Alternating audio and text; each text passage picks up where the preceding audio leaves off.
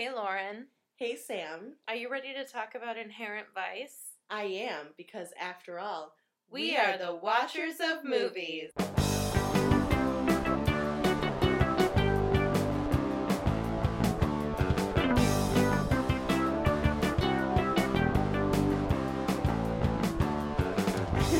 so, we wanted to kind of just make it maybe a little bit of a longer episode today because a lot of people are holed up in their homes and they are, you know, I mean, it's quarantine. Uh, The coronavirus is scaring everyone out there. So, we want to talk about. Uh, well, I have some movies that I watched recently that I hated, Oh, and nice. one thing that I liked, two two shows I liked, three movies I hated. this is an awesome setup. Which one should we do first? I have some movies and some stuff that I liked and disliked as well, I guess. I can dig into the archives because So- everybody's bummed out right now. yeah, I know, I know. It's it's a little, it's crazy. It's scary too, and all these like celebrities are saying that they have coronavirus and everything. Like Idris Elba just did, and Yeah, like I miss the days when headlines were like stars without makeup. I know. Everyone, like breaking now news. we're like breaking news. J- Everyone's dying, and we're like, J Lo oh looks God. beautiful without makeup. Yeah. Oh no, that's utterly surprising. I thought those actually those stories always annoyed me. They Well, still annoy like, me. Beautiful women are beautiful, like- and I'm like, what? like- That's crazy. like, am I supposed to think that makeup is like CGI where they look different? Because I don't know what the point of this is. I don't even. It might not even be for women. It might be for men because I think men genuinely, some men genuinely don't understand when it's makeup and when it's natural. Like Really? like- yeah, like they're like Maybe like thirteen year old boys. no, I mean I think grown men because I've seen pictures of like I don't know, like someone posted a picture of like Kim Kardashian. They're like she's so beautiful natural, and it's like you can see her eyeliner in that photo, like Oh, that's what you think it means by like natural? or something, I guess. But to I me, feel like- natural means no makeup. I can think of women who are naturally beautiful, and that means that they just are nice looking, like they have Right. a symmetrical face. right. But in my head, I, I, I'm. It's interesting that you have that point of view because I wouldn't have thought of that. I would have thought naturally beautiful means good genes, but you're saying you think they think no, like natural. wearing makeup. Yeah, that means not Oh. wearing makeup. Yeah, like a natural beauty. So, um, I actually saw a commercial recently for Pampers, and it made me cry. Oh no! it was like, it was like, it was so sweet. It was like, you are strong, you are beautiful, you, you know, like you can do this, you can do that, and, it, and the end was like, what if we saw ourselves the way that our babies see ourselves or see us? And I was like.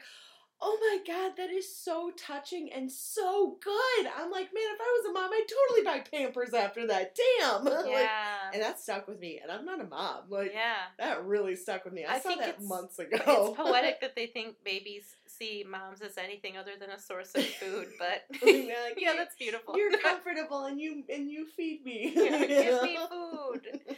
But you are beautiful. Oh, that is, no, that is really sweet. Yeah, I it was like really that. cute. Yeah. Um. anyway, so I'm going to tell you about three movies I saw recently. All that I hated. That you hate all you hated all three of these. Oh yes, I hated all three of Oh, them. They were terrible. I'm excited to hear. okay, so the first one I'm going to tell you about is Basic Instinct. Oh, which was just weird. Like there's like one point where Michael Michael, Douglas Douglas, is like Yeah. she was the fuck of the century, and I was like, oh, ah, you know, that's almost as bad as blaming you going down on your wife for your throat cancer. Just What? saying. What? Did I tell you that before? That he like blamed going down on Catherine Zeta Jones for his throat cancer. Ew. Yeah. Well, first of all, The phrase going fuck down. you. like not you, but like Michael Oh, Douglas. I'm sorry. no, not fuck you, Sam. fuck you, Michael Douglas. Did he say that in an interview? I, I I read it somewhere and I remembered it for like ten years. so I mean, maybe not ten years. Maybe I think that would like embarrass me if if my partner was like Well, yeah, exactly. her body her body's so chock full of bacteria. well, first of all, it's like it, it's it, not only is it a totally intimate act between two people that really shouldn't not be discussed in public, but also like, so it's your wife's fault, your gorgeous wife's fault, because you wanted to give her pleasure, so she gave you throat cancer through her vagina. I feel like isn't What? there? Did you ever see the movie Kinsey? I saw. I think I saw part of it. Yeah. I know what you're talking about. I've seen though. a clip, Um, Jim Halpert from The Office Uh-huh. is in it. Not as Jim. John Krasinski is in it. And him and his young wife are talking to Liam Neeson. Mhm. And Liam Neeson is like giving them suggestions on how to spice up the bedroom. And he suggested oral sex. And John Krasinski's character is like, I thought that was bad. Like if she was pregnant, couldn't it hurt the baby or something? Or it could make you sterile, I think he said. I thought that could make you sterile. And I Oh, wait, like if he went down on her? Uh-huh. Okay, okay. And it was just talking about these like archaic ideas that people i think it was the 50s that people had about sex you know Yeah. and that what you just said about michael douglas reminds me of that sort of mentality or I mean, like we can't do anything right out of the ordinary because that may cause weird problems I mean, he is about that age. He's what in his seventies? i guess that's true Yeah. yeah, like, he Like- probably his formative years maybe he yeah, he some was. weird thing. Of course, that being said, I don't actually know any science behind it. So Catherine Zeta-Jones being beautiful doesn't really have anything to do with what bacteria may or may not do to the body. But I think overall, It's weird. I think it's weird. I think overall the consensus is that oral sex does not give you throat I- cancer. yeah, I don't think that's tr- I agree with you. I'm just saying I don't actually know my science, so to say that he's being a quack, I can't actually. But I agree with. Listen, it's weird. Yeah, it's so really I agree weird. that it's a strange It's thing to super say. fucking And weird. even if, like, even if his doctor, let's just go out on a weird, bogus limb and say his doctor said Michael Douglas, because his doctor calls him by his first and last name. He says, Michael Douglas, I have bad news. Oral sex caused your cancer. Do you think Catherine Zeta Jones is excited about the fact that he's just going around to different interviews and saying that? no. I would say, just tell him it was smoking or something. Yeah, I feel like why do you have to bring my excuse this word, but why do you have to bring my pussy into it, buddy? Like, come on. Jeez, like you never smoked a cigarette in your life. You I never know. like I don't know. I, I think just- that's really weird. I I What? don't I don't like that. But, Oh, Michael. Douglas. but I don't like his movies, and I also think that there's this '90s era chauvinism that's Oh really annoying. And I know I've noticed it when I started watching um, Home Improvement on syndication, which still. Uh, just as an aside, it actually still makes me laugh out loud, which I never, I, I, if you asked me before I watched an episode, I'd say no, it probably won't make me laugh, but it still does. But Tim Allen is such a typical like '90s man, Oh yeah. and I feel like Michael Douglas movies are so like chauvinist man are, movies. Yeah, like there's one scene where he's like, like getting intimate with this partner of his, and she's like telling him no, like stop, and he has sex with her anyway, Oh, so he rapes her basically. pretty much. And I was just like, and she was like still with him after that, and I was like, why, why? Like he, I mean, I was just like astonished, and I, I just didn't like. Okay, I didn't really like any of the characters except for Catherine Tramell, who was played by Sharon Stone. I could have watched an entire series on her being a psycho. Like, What is the? Can you give me like the, the shortest rundown of the plot? Because I don't actually think I know beyond just her like parting her legs and people losing their minds. I don't know anything about the movie. That scene was super gross, by the way. It was like seven dudes in a room. They're all interviewing this girl, and she's like slowly parting her legs for like a split second. Like she knows what she's doing. So You she's what I not wearing underwear. No, no, she's not wearing underwear. And she Oh, says later, going like, she's like, I never wear underwear. And I was like, ew, that's disgusting. I was like, we're fucking underwear. Like, you have so much bacteria down there, it's gonna cause someone throat Yeah, cancer. it- like, come on. I win. Was that the best? Actually, it is proven that women who wear underwear don't cause cancer. I think it's funny that we're going so in depth about oral sex when we have inherent uh, inherent vice to talk about, which shocked me. There was a scene that shocked me in Inherent Vice. Wait, so we'll get, we'll get we'll get to that. Okay. So just to entice all of our listeners, weirdly enough, I did not expect there to be this much Oral discussion sex. about oral sex. yes. But as I was watching Inherent Vice, I thought, oh my gosh, we have a lot to talk about. All right, So, excellent. Anyway, I'm glad that I mentioned oral sex. Woohoo! Anyway, um, okay, so we should mention this show is not for kids. Oh no, I have explicit. I'm just- I'm just kidding. anyway, um, so okay, so she is a writer. She's a fiction writer. Sharon Stone's character. Yeah, Okay. Catherine Tramell, and she has a tendency like her books are parallel to like deaths that happen or murders that happen. Oh, okay. And so they're like, hmm, maybe she's the killer. Because oh, that see that doesn't sound like a bad plot. well, you'd think, but it's ninety three. So anyway, um, so I, I, someone shows up murdered, and I can't even remember most of this because I was I just didn't care about it enough, you know. And anyway, so she starts writing another book about a detective who seems to be a lot like Michael Douglas's character, and they start having this like hot heavy affair. And Is he married? Because it. no, he's like dating his psychologist. Oh, and that's the one who he like goes way too far So with. So he, the one he rapes. Yeah. Okay. Yeah. I'm feeling weird about calling it that because it just like it really bothered me that scene, but it definitely was not. Okay. Like it was not The consensual. one he went too far with. Yes, yeah. Anyway, so He's a cheater. Like, did you ever see Fatal Attraction? I have not seen Don't Fatal you don't have to because it's not that good. But he cheats on his perfectly lovely wife yeah. in that movie too, and that that's one of the reasons that I see his I see him as like a a bad character. So he Well, okay, so he's a detective. He was a good guy in Green Eggs with Ham, so All right. that show was pretty cute. Uh, if you have kids, you you might like that show for them. Anyway, um, I mean Michael Douglas is in it, so don't tell them about throat it's a cancer. cartoon, but- right? yeah. okay. Yeah. Okay. Um, So he's a detective. She's a fiction writer. yeah, she's a fiction writer, and they start having this hot heavy affair, and and like that's kind of it. And then like other people show up dead, and like his psychologist woman, you know, victim gets murdered, and it's just like it just wasn't interesting, and I wasn't compelled by any of the characters, and the only one I really cared about was you know Sharon Stone's character, and I didn't even really care about her. You know what Yeah. I mean?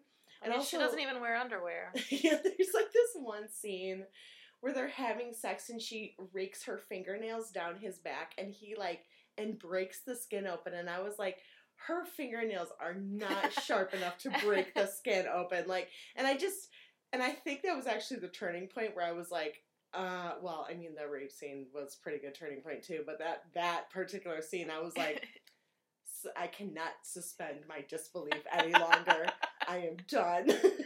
so that was that terrible movie. oh, jeez. Do you want to talk about your terrible movie? Um, the first movie I wanted to talk about wasn't a terrible movie, but uh, we watched Ford versus Ferrari, oh, okay. Was that good? and that was super good. Was I'd it? recommend it. it was yeah. with Christian Bale. Yeah, Christian Bale and Matt Damon. Oh, speaking of Matt I Damon. super recommend it. Yeah. um, wait, did you want to talk more about it? yeah, it's really good. It's a great story, and they make cars look really cool. I mean, Mhm. cars are really cool, but it just gives you this excitement about cars and racing and driving. And I think it's really fun to see movies because it's based on true story. So it's really fun to see movies starring people who are experts at something. You just sort of like give yourself over and let them sort of commandeer your movie journey and you trust them and you can see them in their element and they're experts like Christian Bale's character is an expert at driving and figuring out how to make cars faster and there's this team of people that work with him about who to make the car faster and it's just really interesting it's a really good story and I almost started crying at the end. I got really close to crying because when the movie's over, when the race is over, there's sort of something that happens, and the whole time you're sort of on this journey with Christian Bale. Mm-hmm. And Is he the Ferrari? he no, he's Ford, Oh, okay. and uh, so you're on this journey with him, and when the race is all over, there's this moment where it's like. I feel like my heart was sort of ripped out of my chest, and it really, it was, it was, it was powerful and emotional, and I should um, see that. it was good. Because I kind of like, I was like iffy about it. Like I was like, I don't know, you know, I don't know. like it wasn't. I didn't really see anything about it. It wasn't necessarily something I was gonna gravitate towards anyway. But now that you give me a glowing review, I'm kind of like, hmm, maybe I should watch it. I recommend it. It was nominated for Best Picture, and I don't know if it deserved that accolade because it's kind of a feel good sports movie. Oh, okay. I don't think it's a Best Picture movie, so that kind of surprised me because the whole time I was watching it, I was thinking this was nominated for Best Picture, but not in a bad way, just highly unusual. So I would recommend it, but with the caveat of that it's just a really it's a fun sports movie and if you if you are interested in cars at all, I think you really really like it. And if you just like watching people in their element drive manual transmissions, which looks awesome. Oh my god, I love. Isn't it? It looks so cool. I love driving manual transmission. oh, I don't know how to drive one. My first car was one. I don't know how to do it. and it's it's really fun. Yeah. It's really fun.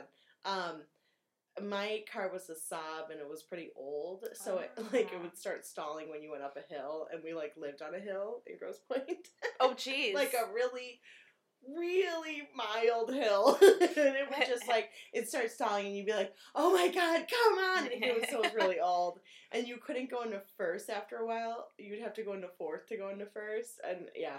oh man, I wish I knew how. My dad tried to teach me once in an old car that was my brother's, and I, it was it was stressful, and I couldn't really get the hang of it. It was only one time, like mm. probably an hour, an hour and a half, and then I never tried again. Now I'm kind of bummed. I wish I had learned. So, but Yeah. anyway, No, it's it's easy. The key is that you're just using both your feet, and every time you you press on the clutch with your foot, you move the oh yeah, into gear. So it's Yeah. easy. You just have to get used to it. I mean, I can understand like driving an automatic car your entire life. yeah. But I bet if I got back into a manual car, I would pick it right Like back riding up, a bike, know? yeah. I know Mike drives a manual, and it's very cool. I I'm mean, so jealous when people drive manuals. I'm like, let me drive your car just once, please. Yeah. you know. it's pretty cool. It's pretty fun. He drives a very, very nice, Oh, very nice okay. Camaro. They're all gonna be self-driving soon anyway. I hope not. No, I hope not. Self-driving cars sound so boring. Oh my god. What's wrong with people? I don't know. People who things. want self-driving cars are people who just don't take joy in any simple things. They're probably people who I love driving. I always enjoy driving. I do too. I love it. I do too. Um, yeah. I I was- just said that. like yeah. Yeah. it's sometimes if I'm feeling really stressed out or something, I'll just go for a little drive. Yeah. Yeah. Sometimes I'm like, I don't know. With this whole quarantine thing, I've been kind of like, maybe I should get out and like just drive around for a Yeah. bit, just to get out of the apartment. You know, Mhm. Because everything's closed. But um, anyway, so my second movie Yes. was called The Forest, I already know that it probably is stupid. and it was about um. A forest. so um I think Not I a forest? cannot remember what the forest is called, but it is actually a real place in The- Japan. Oh, Yeah. the suicide yeah, yeah, yeah, yeah. I Oh, was I it a think it's like documentary? Ashigo Car- no, no, no, Oh, no. It was okay. dumb. Um, Oh. it was really dumb. Which, if it had been a documentary, I would have happily watched it because that would have been really interesting. Yeah, I've heard about that forest. It sounds yeah. crazy sad. It's yeah, and so like it's about this girl who like loses her twin sister in the forest. Not loses her, but her twin sister goes into the forest to like maybe commit suicide or maybe not, and like it's about her finding her. And first of all, I really, really like unless it's a cute, quirky movie like um, a Parent Trap, where someone plays twins and they're one person oh, that's different. But I absolutely hate it when it's like not one of those kind of movies and they're like they're twins and I'm like why can't they be sisters? Like why can't you get another actress to play this character? Why does she have to play both characters? And they're like, "Oh yeah, we're twins." And like one has darker hair and one's blonde so you can tell them apart and I'm just like, "I'm done. I'm done." That is Wait, so lazy. Was the movie in Japanese or was it No, in it was in English with Eng- British accents? It was in English. oh, that's. No, it was in Are they Japanese girls? No, no, no, no. It's Oh. Natalie Dormer. Natalie Dormer was it. Oh. Yeah. I used to have a coworker who was really obsessed with Natalie Dormer, I like her. and I think she seems like sort of terrifying. like she's the type of girl in school that I'd be like, she's too cool for me. I could never like talk her, to her. I think that's why people like her though. She's Yeah. got this like she's got this presence. Like she's I don't know. I I really like her. But um so it was like kind of a ghost story and it was just like it had a lot of jump scares that were unnecessary. Classic. and so this is me as a movie viewer and as someone who's seen many many horror films but one of the the key things that i think that the director really missed out on is the fact that this forest is supposed to be like super silent so why wouldn't you use the ambience of the forest to make your movie more terrifying oh, you know what I that's mean? really Like, good. I like and that. you could Yeah. i mean like i'm thinking about it, i'm getting goosebumps like thinking about how you know just how scary it would be being in a place that's so quiet there's no life around and you know that people come there to kill themselves instead of making it a spirit movie make it a psychological film you know and don't have her finding her twin sister have her find just a sister you know yeah, I don't know why they'd have to be twins. it was like unless there was like some sort of like secret twin power, which like in Constantine, I didn't really like that they were twins either, but it worked Oh, for the yeah, story. You know what I about mean? that, Yeah. Um. I did see. Um, are you? Yeah, yeah, I'm done. You reminded me of something. It was a movie I saw a long time ago, and it's called The Pretty One. hmm And I think the girl's name is Zoe something. Jake Johnson is in it, and I'm gonna look it up. Anyway, so the same girl plays twins, and it's it's not. I mean, it's kind of a serious movie in some parts, but it's more like a romantic comedy, and I I really enjoyed it. And it's a very sweet love story because um, Zoe Kazan. So Zoe Kazan Oh, plays cute. twins, and it's just it's a really sweet love story between her and Jake Johnson. One of the twins dies. And the other twin pretends to be the twin that died because she had a more active Oh, life. I've heard of this movie. And I just I found it so endearing and it's just very it's it's I really really liked it. right. And I agree with you because it's kind of quirky. It's not like a serious like serious ghost story. Right. You know, it's a quirky romantic comedy with some drama thrown in. Right. And um, I would recommend that if you want to see a movie about a one actress who plays twins. Anyway. Yeah. Well, no, but, but that like makes sense. Like, so Mhm. she's trying to be her twin, so Yeah. it makes sense that they're twins. and they're not in the movie together the whole time because Right. the one dies. Yeah. Yeah. So I don't know. It's just it, it was like it was just really stupid. I agree. No, I agree with you. I think I watched the whole thing. Yeah, just make just have two actresses and have them be Yeah. sisters. Exactly. Yeah. Or like find someone that looks enough like your main actress and be like they're fraternal twins. You Yeah. know, if you have to yeah. make them twins. Exactly. But anyway, um, so my next one is um, oh I watched The Descent too. Oh yeah, and the Descent one is awesome. We've talked about the Descent, the first The Descent one, one. is like I keep doing the Italian Yeah, like molto like bello, like Dominique the- de Dominic the Coco, like you know, like the whatever. Um, but um, the first one, so the first one is very good in that they use like Scary. yeah. I keep so interrupting These creatures, okay.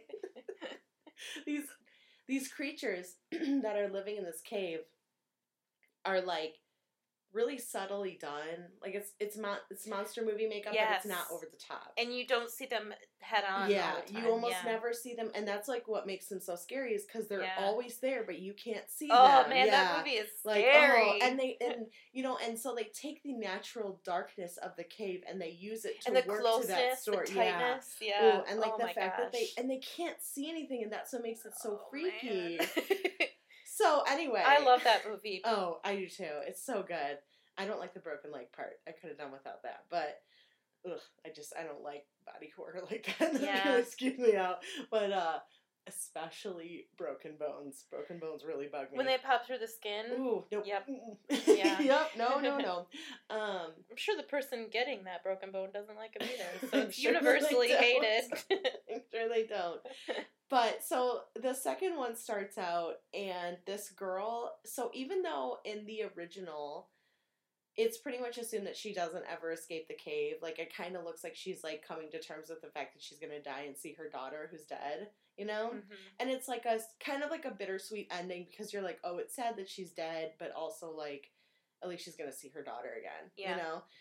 But in the second one, she's alive, and all of the characters are so loud and unlikable, like classic, like American, like I won't listen to you because I'm gonna do what I want. I'm super headstrong and like annoying about it, you know? Oh, are they all And- females? No, they're Oh, like it's mostly men, but Oh, like the men are really annoying. The females were okay. Because it was all females. Yeah, In the, yeah. Okay. So it was like, but it's like the cops, so they're trying to find these girls, and they're going down in this cave, and so oh, so they're like a search party. Yeah, Okay. yeah. I see. So the girl just escaped. So Sarah is her name, I think. Anyway, let's yeah, I think her name is Sarah. So Sarah escapes and is in the hospital for two days, and they go, "We need to bring her back down to the caves." what? And I was like, first of all, like I was so pissed off because I'm like, she clearly just went through something, you know, like super traumatic. Just lost all of her friends. Is like going on and on about how there's creatures down there, and you're gonna bring her Why? back down to the site. Do they her want her to like lead them to the bodies or something? Yeah, or something, or like find her friends. They're not very good at their job if No, they need her to. They're not. like, not at all. I think if I was her, I would laugh in their faces and And I'd say, "You go down there yourself." like, so they go down There's there. creatures with no eyes down there. They go down there, and the cave is very well lit for a cave. like oh, it's not so they scary. really don't need their little headlamps. Like they're good. They're fine. Were they like down talking to her? Like, I don't know what you were so scared about. There's literally no darkness in here. no, but like, um, so and the acting was just really bad, and like none of the characters were likable. But then the monsters weren't the creepy monsters from the first one. They looked like um. Did you ever see the Time Machine with with Guy Pearce? I didn't, but I I've seen bits and pieces. Like I've seen small snippets of it. Do you know like the Morlocks or whatever? What I think they're called Morlocks. They're like the creatures that live like underground or whatever. And like Jeremy Irons is like the Oh, I'm not sure. Anyway, okay, whatever. Yeah. Either way, the makeup was like so over the top, and you kept seeing them like in full, like their full Oh. body. So it wasn't scary, scary, and it was all based on scare jump scares. Yeah.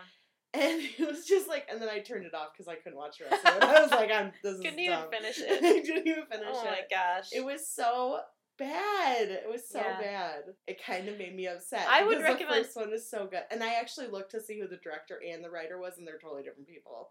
I think Yeah. general that makes sense because a movie like The Descent or like The Ring that's so well done Yeah, does not need a sequel because the story was never originally supposed to have a sequel that I know of. mm-hmm. So The Descent was just such a good movie on its own. You don't need to make a sequel. Not No. every everything doesn't need a sequel. no, it doesn't. it And that drives me nuts. It's so annoying and I, I think it's a big downfall because you're not forced to be creative. yeah, You don't have to problem solve because you have enough of the plot handed to you via the first movie. You can basically just phone it in and if you put it out around Halloween time, you'll make money because college students will go see it yeah, you know so it's it it really doesn't foster any sort of unique ideas or creativity especially when it comes to scary movies yeah. And scary, you know, generally, the sequels to scary movies are usually just not that good. right You know, it's Yeah. just like like because I saw The Ring too, because and the I foe like, "What? This is bad. Yeah, like, not scary." at the end of the mm-hmm. ring she's sort of like at the end of scary movies generally the main character figures out how to defeat the foe right. in some way or another. Now, in the end of the ring, Naomi Watts figures out how to beat Samara to save her own life. hmm But Samara is still basically at large. Like Right. other people are going to get killed by her eventually. But still, Well, no, the not- story is. I mean, closed. eventually VHSs aren't going to be used Yeah, anymore. that's true, it's just yeah. not going to be relevant. she needs a DVD burner, basically. she does, yeah. So the story is pretty much closed because so much not scarier when it's on a DVD. They're, they're like, "What's this? Seven days? Mm, eh, whatever." Yeah. but when you're like a VHS that's blank, Yeah. you're like, What is what if Netflix is like? "Is this porn? we should watch it." what if it's homemade? homemade porn. If Netflix is like, should we stream this movie? It's from a director named Samara. I don't know. And then they're streaming this movie that's killing people. Yeah. I don't know. So yeah, so I just oh think God, I hope not. most scary movies you figure out how to defeat the enemy, so there's really no need for a second or a third, unless people just like to see more gore. I guess. Yeah. Well, and I personally, when I watch a scary movie, I don't like gore. I like it to be psychologically. Yeah, like the orphanage is really good. Yeah, that one's good. And the descent is psychologically scary. Oh yeah, the descent Big really time. messes you up. You're like, oh, it freaks you out. Oh my gosh, I would Um, recommend that to people. Oh, but I totally would. The descent is such a. We've do talked not about- watch the second one, but watch the first one. It's a very good movie. and we've talked about this before, but that's the only movie that's ever made me yell out loud. And Lauren happened to be around when it happened, and she was laughed at me. the funniest so thing ever. It scared me, it and I laughed. just a scream. It was like a almost like a manly shout.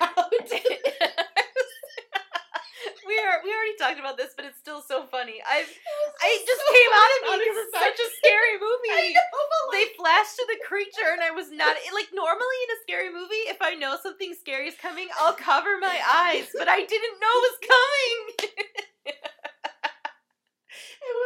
It was just so funny. Uh, what are the things you liked that you saw? You said you had two that you liked. Oh, I watched Nosferatu. I watched the entire first season.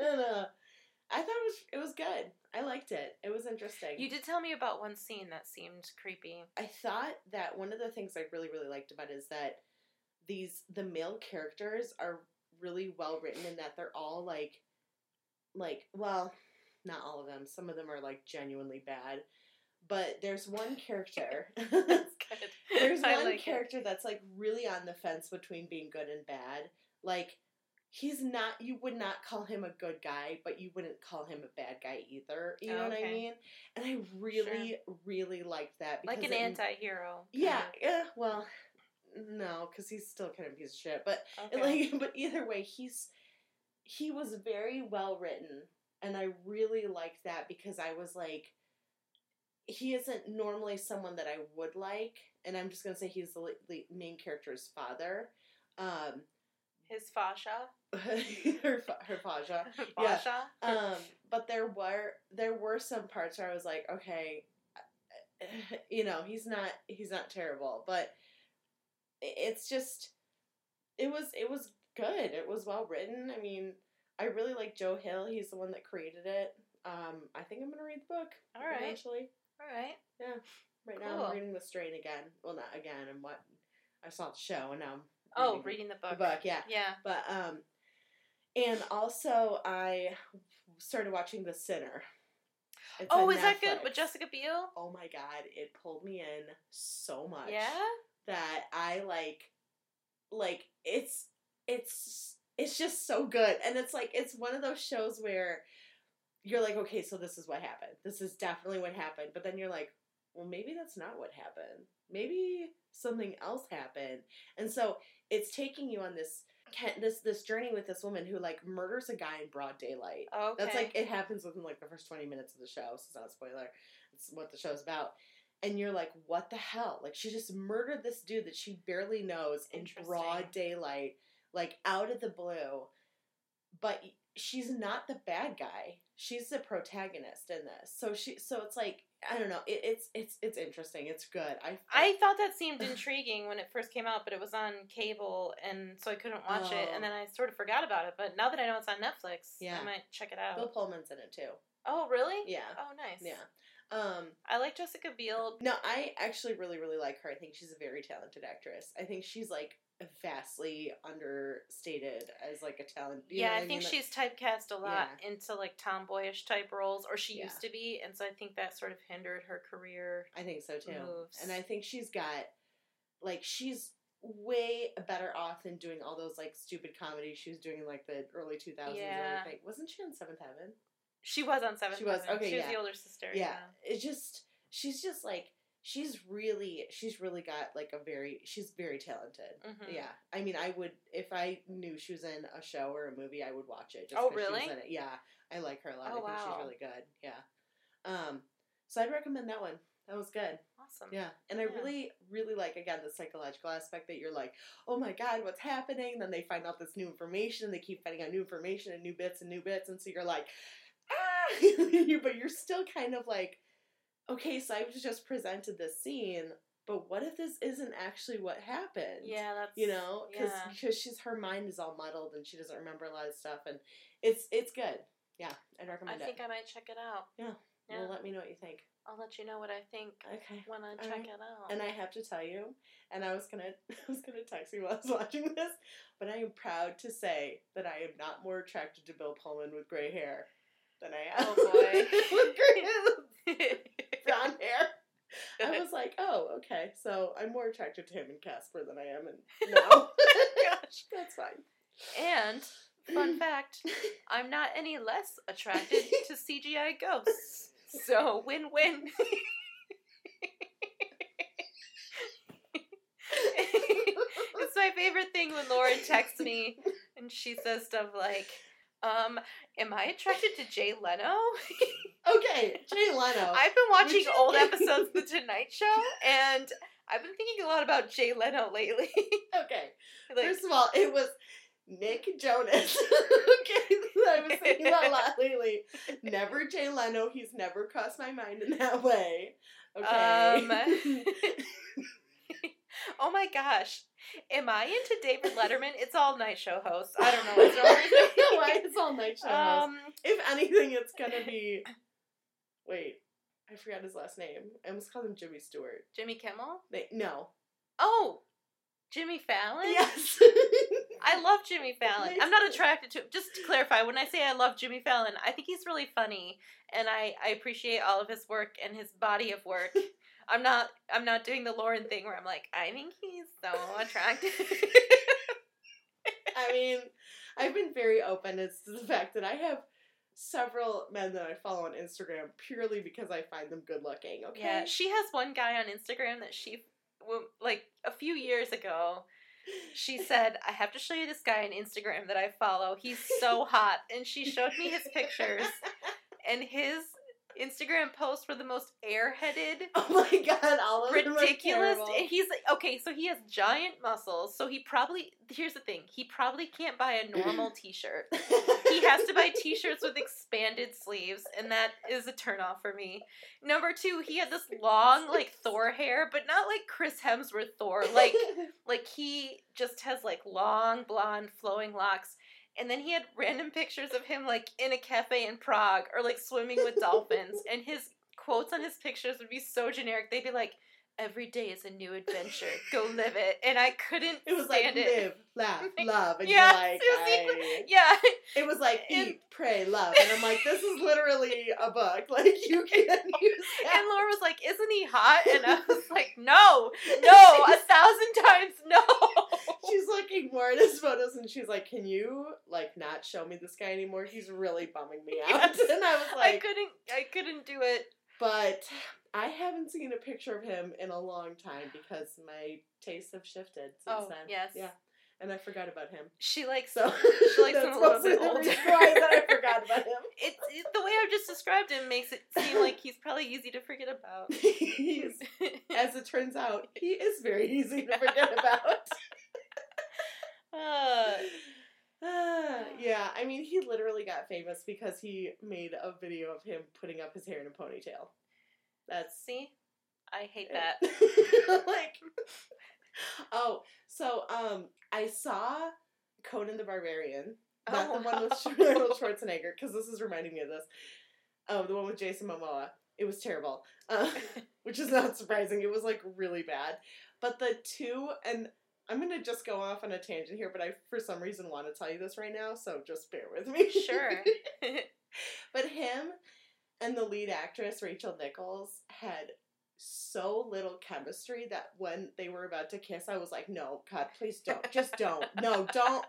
And then they did, and I was like, "Oh my God, that was so." So deeply uncomfortable that even they looked like they were like, "Ugh, "Do I have to?" Like, oh, that's so sad. It was so bad. Oh, It was a really bad movie. I Don't thought I, you know, I believe it because I didn't even really know that Jason Momoa had made a Conan the Barbarian movie, It was like two a. Conan the O'Brien movie. that would have been a great movie. Could you imagine Conan O'Brien as Conan the Barbarian? He's like, "What do you want me to do with this spear here? This this stick with the sharpie end?" oh man, I like uh, it. And just seeing him run around all lanky and like Yeah, awkward. Just like, it would- not I would pay money to see that for sure. really. Yeah, it sounds like it'd be really funny. And then you text me and you'd be like, "So, do I think Conan O'Brien is hot? Why is it Am I Am I into redheads? I don't know why it's always late night. Why is it always late night house? Yeah. Uh, anyway, um, I don't So, think there's anything. Yeah, should we talk about Inherent Vice? Yeah, let's talk about the movie. This is what everyone came for. Yeah. Okay, so I want to say first things first is that I absolutely hated the narration. Oh, really? I hated it so much. Every time she would go, uh, every time she'd start talking, I'd be like, "Oh my god, just like show us, don't tell us." I Like, couldn't tell if that was his like imaginary friend or if that was the Asian woman Jade. Do you know which no, one it, was? was um, Sortilege. yeah, that's okay. So that's Yeah. so I was right then.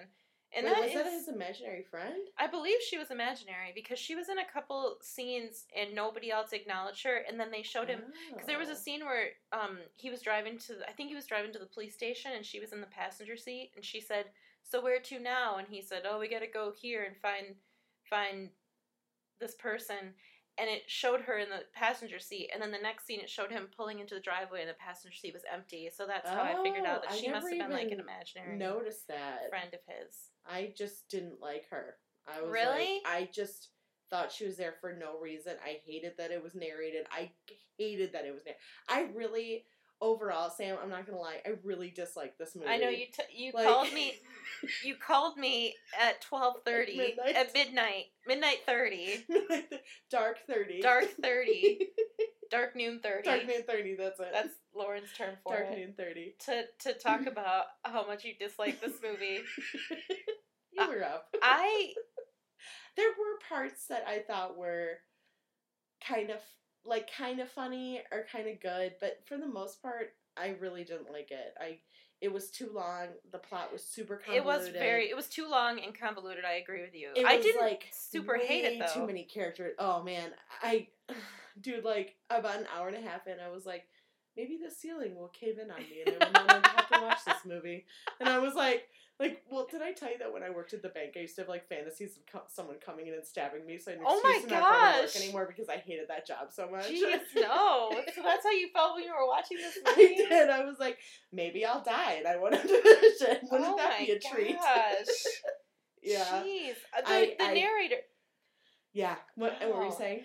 No, um, I I actually was really impressed that Paul Thomas Anderson found multiple women who had Muppet voices, and I kind of really enjoyed her voice and Jade's voice because they were like I munchkins. thought Jade was cute. They had like the the cutest little voices. But that's Andy Samberg's wife, Sortilege. Sortilege Oh, is she? Is Andy Samberg's wife? Yeah, I believe she Aw. was. I believe she might be a musician by trade. I don't know if she's an actress. Um, Well, that's yeah, cool. she's an instrumentalist, singer, songwriter, and actress. So Does she anyway, have a band or anything? um, I'm not. I think she's a solo act, but I'm not. Joanna Newsom is her Oh, name. okay. Yeah, I've heard of. Okay, yeah, Um, I I've heard. So anyway, uh, so I think that's funny that you have such such a reaction to her because I I kind of like the narration because it. I the the movie was based on a novel, so I liked that there was like a novel feel to it. Oh yeah, yeah, Mhm. yeah. I heard that it was very true to the source material. Oh really? Yeah. I think that did um did it a disservice because I do agree with you that they they introduce characters near the like in the third act they introduced new characters and you mentioned this to me in the brief conversation we had that they would name we would meet a character for three seconds and then six scenes later they would name this character by name and I'd be like I don't know who this character is Yeah, yeah. so I tried to keep the basic plot in my head as I watched it, and that helped me through it a little bit. But there were some scenes that I just accepted that I have no idea what's going on. Yeah, I no, I felt like that too. I liked the movie as it centered around Joaquin Phoenix's character, Doc Yeah. Sportello, and I realized something when I was watching it that Joaquin Phoenix, and this is something I know, but I didn't. I've never really come to the realization, but he is an outstanding actor. Oh yeah, he totally is. He's so I love I love him in this role. I did too. I liked I- him a lot. Thought he was amazing and it made me realize that he's somebody who I've I don't know if I've ever seen a bad performance from him. Even in a movie that might not be as good, he's always really really great. Yeah. Like his his character in Signs is one of my favorite characters in the movie, and it's a Yeah. great movie. So that's not an example of like a terrible movie, but and just um, I haven't seen the Joker, but and I was a little bit salty that Leonardo DiCaprio didn't win the Oscar because I thought his role in Once Upon a Time in Hollywood was so good. Oh, love that. But when. I think about how amazing Joaquin Phoenix is, I'm not. I don't doubt that he probably deserved to win for Right. the Joker just because he's so good, yeah, and I loved him in this movie. the first movie I ever saw him in was Gladiator. Okay, yeah, And I was like, this guy is so good. Like, and I have like, mo- I have things here or there where I, I will like just straight up stop liking an actor after I see them play a certain role. Um, like that happened with Eric Bana and the other Boleyn girl. I was like, no, that guy's out. bye bye, Eric Bana, forever. wow. And then the last, the, no, literally the next thing I've ever seen of him was, I wait, unless Hulk came out after that. I think it came out before. Um, was Dirty John. That was the Oh, next thing. I, yeah, it was like ten years. That's how much I was like, "Fuck you, Eric man. Bana." Blah blah. Yeah, I don't know. It happens. It's weird.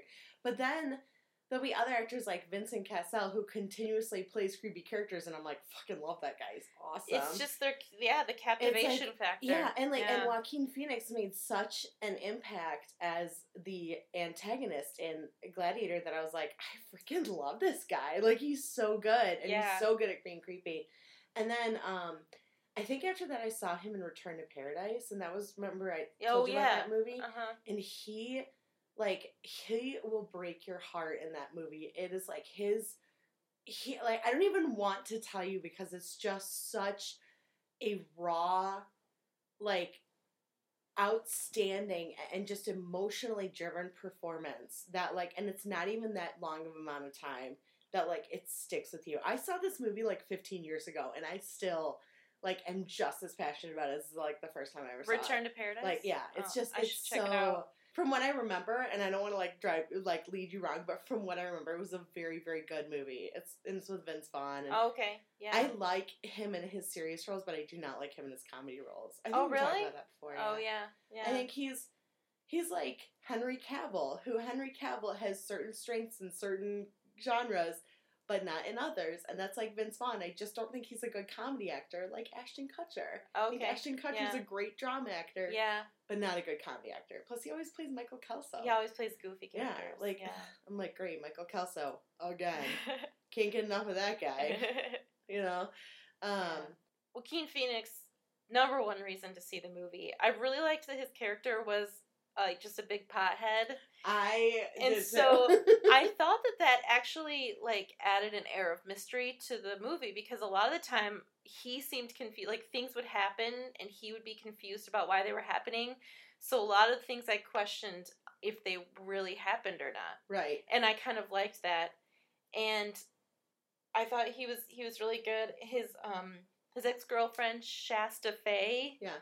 Shasta Fay Hepworth. she comes to tell him that the millionaire, the older millionaire she's dating, his wife and her boyfriend are gonna try to have him committed so they can have so they can get his 1000000s Mhm. and that's the basic gist of the plot. Right. And so Doc Sportello, Joaquin Phoenix, is a private investigator, and so he's on sort of on the case to try to, I guess, keep that from happening. hmm And the rest of the plot is just so there's so much that happens. a It's lot of it I so just didn't even get it. I didn't even.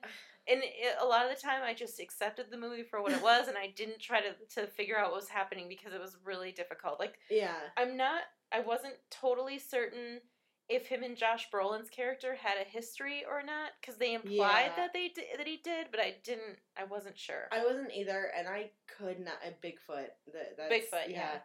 I could not stand him. really? Oh my god! Every time he came on the screen, I'm like, this fucking guy. Like, I just, I don't. I, I thought really the only part that I thought was kind of funny was when his wife was like took the phone and was screaming at Doc because I was just like, this guy's life is such a mess. Like, I felt bad for him, you know. I was like, the wife is just screaming at him, not Doc. I felt bad for Bigfoot. no, I know. Yeah. Yeah. Um, And when he was like driving and deep throating that I banana, know. I was That just like, covered like banana. frozen banana. There was a lot of and you see him like gagging. Yes. it was like, like he literally, he literally deep throated it and he gagged on it. Yeah, and there's a lot of like but it was um, just so funny how Doc's just watching him like, what the hell are you doing? like Doc is just put off is put off he's by it as so weirded out and grossed Yeah. out. Like he just can't stop staring at him. Like, oh man, that was that was funny. Those were really the only parts where I like even remotely liked him. You know? yeah. Yeah. Everything else, I just thought he was kind of just like the big man on campus. And Yeah.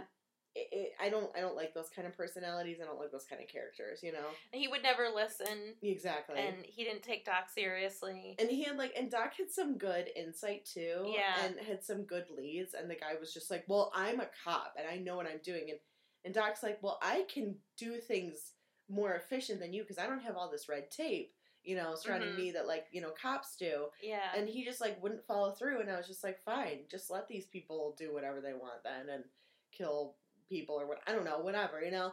I don't I just don't like those. I don't like those kind of characters. I, I have a very hard time getting on board with them because I'm just at the end of the day I'm like, well what use are you then? Your job is to be a cop and to find out information and you're just disregarding these pretty decent leads that someone has. yeah. You know, and like what happens? They end up going nowhere. Well, then at least you investigated them. At least you know, you know. So, yeah, that's that's my thought on Bigfoot. Yeah, I I thought the same thing. Except something that I I enjoyed is that Doc. There, you know, have you ever seen Columbo? Um, no, but I know what you're talking about. So Columbo pretends to be sort of stupid, but he's figuring everything out as it happens, and everybody thinks they can outsmart Columbo, but he's always one step ahead of them. Uh huh.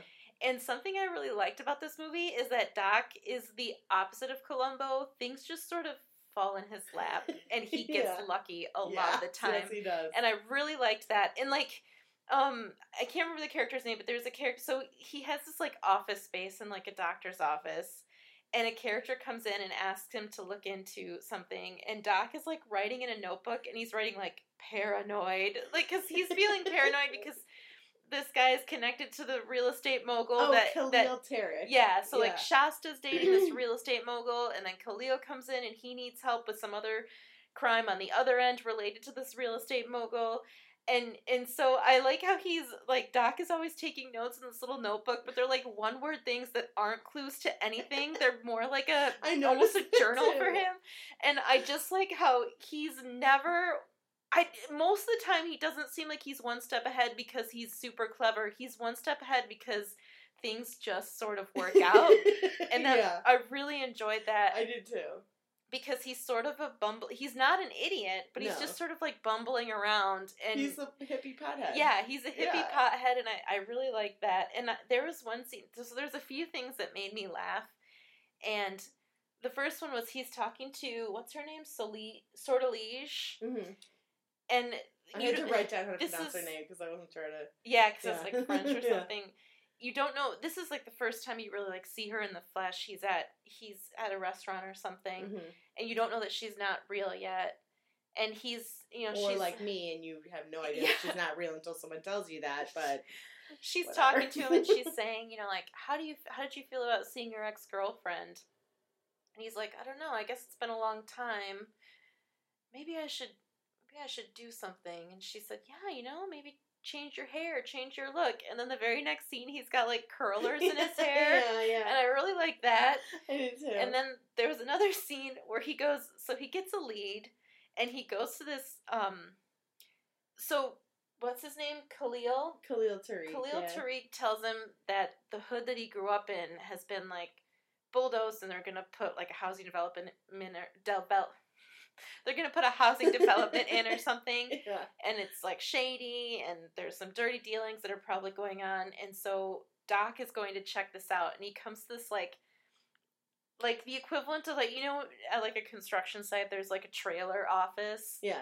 S- you know but yeah, Yeah. Yeah. Yeah. so he yeah. comes to this like trailer office and it like half of the tra- or the trailer is like a sex club basically, Yeah, like a massage. a massage parlor, parlor like- on this like construction what was site it called? Like chicks. I don't And remember I can't remember. called. Yeah, I can't remember either. But he walks in, and this Jade, this character who becomes like a recurring character, she she comes out and she's just like matter of factly talking about like sex acts, like, Mhm.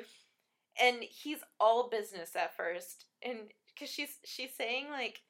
Like we can do female oral sex, we can do male oral sex, we can do this, we can do this, and he's like, "Sorry, I'm I'm just here because I want to ask you some questions." So he starts asking her some questions, and she says, "You know, if you're a police officer, you can get a free preview of this uh, this one thing." It's like And he- He immediately changes gears from all Yeah. business, and he goes, "What about a private investigator?" And I laughed out loud because he changed so like he changed on a dime, He and it was did, so funny. And then this is the scene that shocked me because she said, "Sure, a private investigator would work." And she opens the door to this office, and she says she calls a woman out, yeah.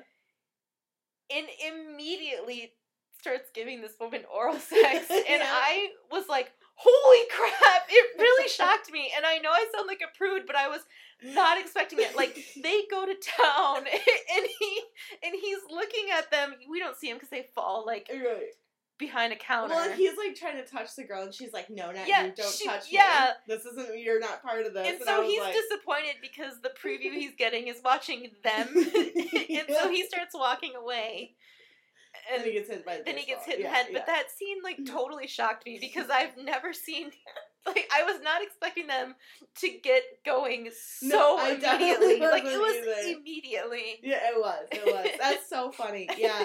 No, that scene. I was like, What did I think, think? I just thought it was funny. Okay. Um, I I don't think I don't remember really being shocked by it. I was just kind of like, oh, okay, that's the kind of thing that they mean. Cool. Like really shocked. I mean, like I was just, but it was also like I was kind of like good for the girls to like make the guy watch and like not have him be part of it. like, so one girl is getting off, or I don't know. It was, it was like to me, it was kind of like cute and sexy and funny. You know what I mean? Like it wasn't. It yeah. I don't know. I just yeah. I mean, I liked it. It was a It funny scene. It was a funny just scene. shocked me. Yeah. Yeah. So then he gets framed for murder Mm-hmm. because somebody Of hits him over. Glen, um, what's it, Glen Charlock? Char, Charlock or whatever. Yeah. So I actually okay. Can I ask you a question? Sure. because I felt like I wasn't sure what I was seeing. But there's a scene where he's watching the commercial for the Channel View apartments. oh yeah.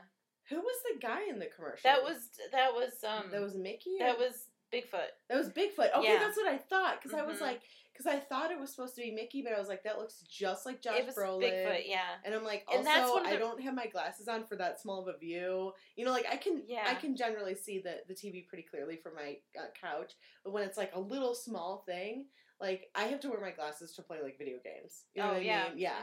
Mhm. Um.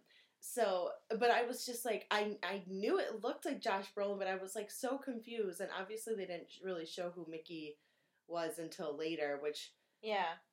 should have maybe been more like of a surprise or more of a twist, but really wasn't at all. And I was kind of like, oh, okay. Like I was like, Yeah. I it was think like he was never really seen in the beginning or anything. It there's no lead up to him, like you know what I mean. Like anyway, I'm getting ahead of myself. So okay, that Yeah, answers so- my question. no, I think that sort of confusion is, is what another reason why in the movie I questioned what was real and what wasn't real okay. because I was like, is he hallucinating Josh Brolin in this commercial? Because at the end of the commercial, Josh Brolin goes, "What's up, Doc?" and sort mm. of is like looking right at Joaquin Phoenix through the TV. Right. So you're sort of immediately on shaky ground, wondering like he's a like hippie who smokes weed all the time. So what's really happening? right. Yeah. Right. So yeah, no, it wasn't. It was. I think it was maybe like if you were with him watching that commercial, you would have seen Mickey, but he Oh, sees okay. Bigfoot. That's Okay. how I took it. That's kind of how I took it too, but I just wasn't sure because I was like, I was questioning what my eyes were see actually seeing. Yeah. You know what I mean? Yeah. I was like, wait. I'm like, I'm like, my vision's not that bad. You know Yeah. what I mean? I'm like, it's pretty, it's pretty light. I have pretty mild bad vision, mild bad, you know what I mean? Um, okay, so, so then we're introduced to Shasta, yes. who took me a second to recognize her. Um, Katherine Waterston, I think, um, because she was in she was in Fantastic Beasts and Where to Find Them. Yeah. And I was like, that girl looks so familiar, and I couldn't figure out why she looked familiar. And then it like clicked like that, and I was like, that's the girl from Fantastic Beasts Where to Find Them. like, yeah, and yeah, um, she kind of reminded me of like a in this movie. She reminded me of like a poor man's Brie Larson. yes, yes. I actually was kind of like, is that Brie Larson? I kind of like, wished it mm. had been Brie Larson. Oh my God. I know. I- yeah. I didn't. I mean, her performance was okay. It was fine. She was a little bit stoic, and that bothered me. And like yeah yeah yeah she was ooh i just hit the thing yeah she was very stoic i agree it was i, di- I didn't like really care about her either Yeah, way you know As a as like a femme fatale character, she's not very she- femme fatale she yeah she wasn't. She was a little bit too bland. yeah but I liked. I still, I sort of liked her her role in all of it, and when they would show her and him, like the scene where they were playing with the Ouija board and then they ran out into the rain. I thought that was a Yeah. really sweet scene. I really liked that. that was really cute and so I, I think that they had some chemistry. They had chemistry that I enjoyed. But yeah, I just think as a catalyst for some of the things that he went through, I I wasn't sure if I was totally sold. yeah well Mhm. and we can get to it later but when she came back and everything there was no like it felt like it should have been more shocking or it should have been more like like there should have been more anger or something which there obviously was anger but we can get into it later but it just i don't know eh, like she was just like hey i'm back and i was like am i imagining this you know Yeah, I think I think I know what you're saying because so Doc is very concerned most of the movie that she might be in danger or something might have happened to her. And this is another reason why I think Joaquin Phoenix is so amazing because he plays like he's high all the time basically. And so he never really has like he he has very rare heights and depths of emotion because he's sort of stoned the whole time hmm but he's so um I don't know, he's so captivating and he's so dynamic as an actor that he can convey a lot with an expression. So I never thought he was bland ever. no i he was think- even though he was definitely my yeah. favorite part of the movie so he was concerned the whole time that she might be in danger and I could tell that he was concerned even though he was never freaking out about it because he you know his emotions were always sort of even keeled because Right. of you know like his yeah was- there's like was one high. part where he like, and kind of loses it, or two parts maybe, but it Yeah. wasn't. Yeah, they were they were kind of few and far between. And so when she comes back, I kind of wanted to see a little bit more emotion from him, just like relief that she was okay. But even more than that, I think she doesn't play the stoned character as well as he does. She played it more bland. Yeah. It, does that make sense? Yeah, well, she just it not, and this isn't I- personally. I don't think this is any reflection necessarily on her as an actress. I just think it was like. I don't think she's a bad actress. I just don't think that that was like maybe it just wasn't written well enough, or wasn't like she didn't Mhm. have enough direction or anything. Could It be, just- yeah. but there was something like I didn't really care about her character. I wasn't super into her. I kind of forgot that he was looking for her after a while because she was such like she just didn't make any sort of big impression in my mind. You know what I mean? I wasn't like, "Oh, we have to make sure that Shasta's okay." I was like, "Oh yeah, that's right. He's looking for Shasta." Um be- also that should be a commentary on how many other characters were introduced and then later too many. There were too many. Yeah, like that or uh, Khalil Tariq or whatever. He never came back. He never came back, and Yeah. he and it was like he asked Doc to research something for him, and then just that was it. yeah. Never mentioned again. And then the sister of Glen Charlock, yeah, she came in, and I, I thought like there was a little bit of feeling like women were just sort of um, arm candy Yeah. in this movie. they were. I'm And- glad you said something because I yeah. felt like a little like there was a lot of like ass shots, Yes, and like there wasn't that with men, and it's like. If you're gonna do it equally, fine. But like, Yeah. I really don't like that when it's just focused on women's bodies and and I think that's that you you're onto something. I think that's why Shasta was sort of one dimensional because Right. I don't think she was written to be an interesting character. Necess- I mean, she was. I mean, she's supposed to be interesting enough to captivate Doc, in which and in roundabout ways, she's supposed to captivate us because we want to be interested in what Doc is interested in. But I think she sort of falls flat if you keep going into her character Yeah. because I think she was written to just be sort of like a female to sort of move the plot along, Yeah. not to be a deep character. And I well, felt that's that totally way what she was for. Yeah. Yeah.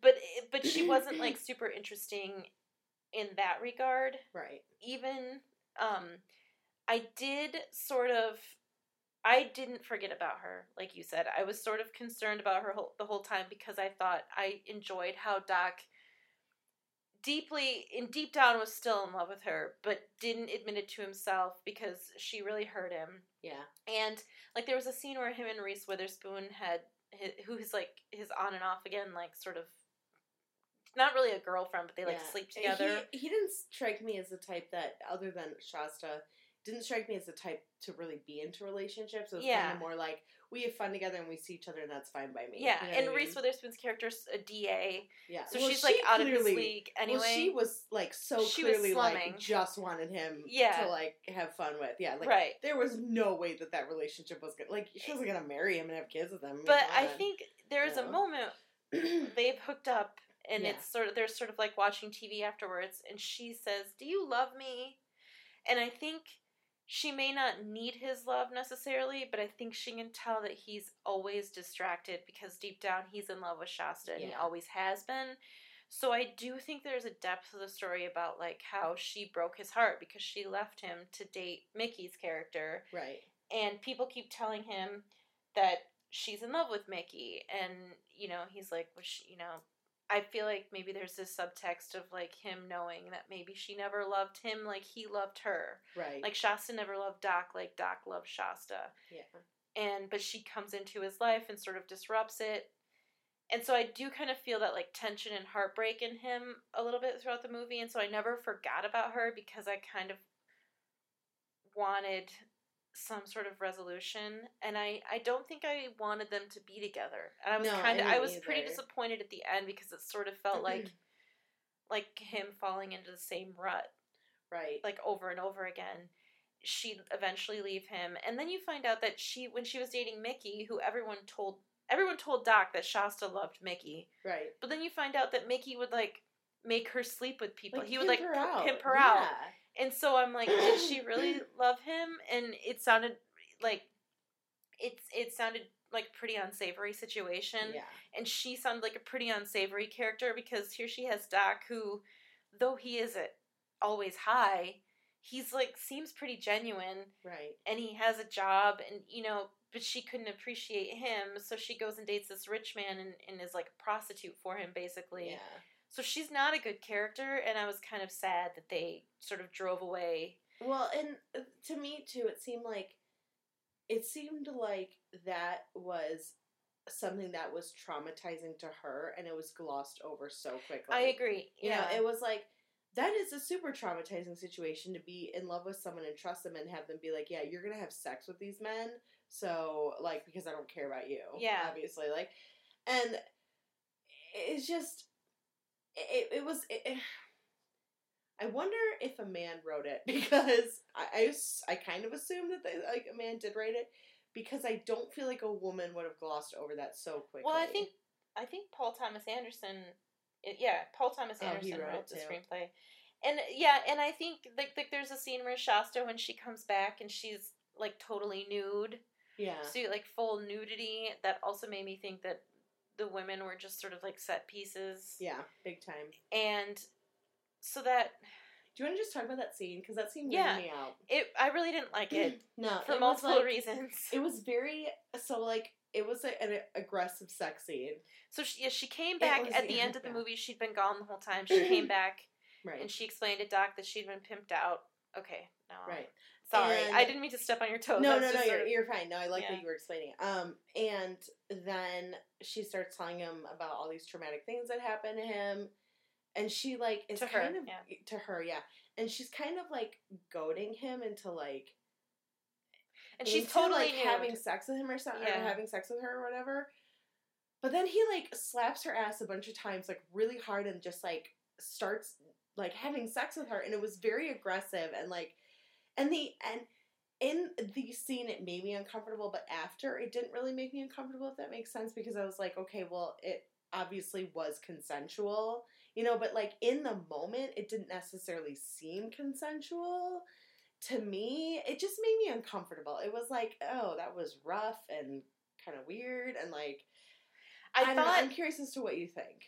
I didn't. I I thought it was consensual one hundred percent of the Okay. time.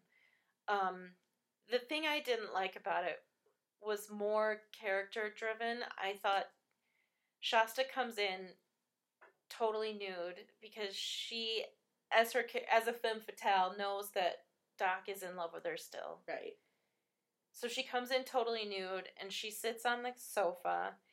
And what made me uncomfortable was that like you couldn't really see her hands. It looked a little bit like she was touching herself. yeah, like she yeah. was touching herself and she had her foot on his lap and she was sort of moving it towards his crotch. crotch. Right.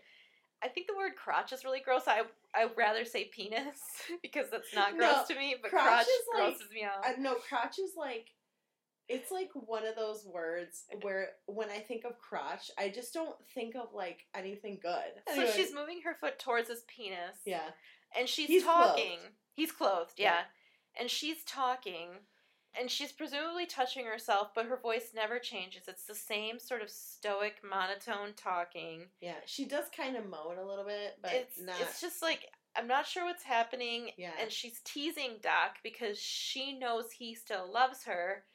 And then she sort of switches positions and she lays across his lap, Mhm. butt to the ceiling. butt to the ceiling, crotch on crotch, and her hands are still down in that area. yeah, and then and then they have sex but it's like it lasts for like 12 seconds it's really fast. and yeah. it's not romantic it's because Cruise yeah and the mummy levels of yeah, fast. it's 12 seconds long but the sad it made me really it was a really sad scene for me because i think the sex the sex was almost like necessary because she was totally teasing him so Yeah. the sex didn't bother me so much as it made me really sad because she was flipped over on her stomach and so they he was basically it was basically like i guess doggy style like so it was not or less, romantic. There was no like kissing. There was no eye contact. It was just she had she had teased him enough where they had sex with each other. it was like pure raw need. It was pure raw need. That's a good way of putting it. And it was just so sad because I felt so bad for Doc. And then eh, when they were done and everything was quiet, she said, "This doesn't mean we're back together." So it's just like the nail in the coffin, and I just. It made me so sad. Like the whole thing was just so sad. It was sad. So that's why the scene really bothered me, but I I felt like it was consensual. Okay. Yeah. Well, I I did too. I guess it was it was just so rough and unexpected that I was kind of like, oh, okay. Like, yeah, you know, it I was, just rough like, and whoa. unexpected. Yeah. But um, no, I that's exactly. See, this is exactly why we work because you and I have like different perspectives, and it's nice to hear a different perspective from what I have. You know. Um, I did have something else. I was wait, sorry. Let me. Oh, I sure. was watching um a live video that uh, Lana Glazer did on Instagram. She's in Broad City. Oh, okay. Um, and she kept saying LOL. And I was like, I wasn't sure she was reading it. She was like reading like a painting or she had or something. And I was like, is there LOL written in the painting? But then I realized I was like, oh, she's saying it out loud. Like she's saying LOL. You know, and I'm like, yeah. that's weird. I love Ilana Glazer. She's very, she seems like she's a really cool, genuine human being. Um, and I love Broad City, so I just thought it. I just thought it was funny. That's why I'm thinking like Yeah. NBD. Yeah, Just but- saying instead of Yeah. saying laughing out loud, she was saying exactly, LOL. Is exactly what people say when they laugh. They're I like, am- I am laughing out loud currently. I am a human from planet Earth. I am laughing out loud. We are all laughing out loud. What is unnatural about what am I saying?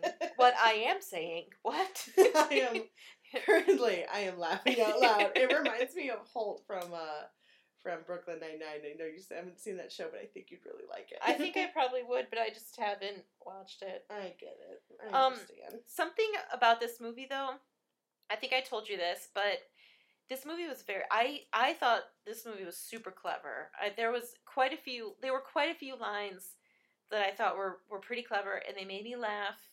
And there was some characters that I thought were were kind of funky, and I liked them. But it reminded me of like like I feel like Paul Thomas Anderson and Wes Anderson maybe were in high school together and this is like a story of like two best friends who went in different directions. So they had the same sense of humor and Wes Anderson went quirky Yeah. and whimsical, and Paul Thomas Anderson went like gritty and dark because I felt like this movie, as I was watching it when it started, I thought this movie makes me feel like if Wes Anderson made a movie, ma- wanted to make a movie that made me feel dirty afterwards. like just a gritty, a little bit of a darker, but still clever and very talky and a little bit zany, but in a dark way. And then Owen Wilson showed up, and I thought, oh my gosh, this is like a darker Wes Anderson movie. No, like when they And first Owen Wilson- showed him, they first showed him, I was like, "That's not Owen Wilson."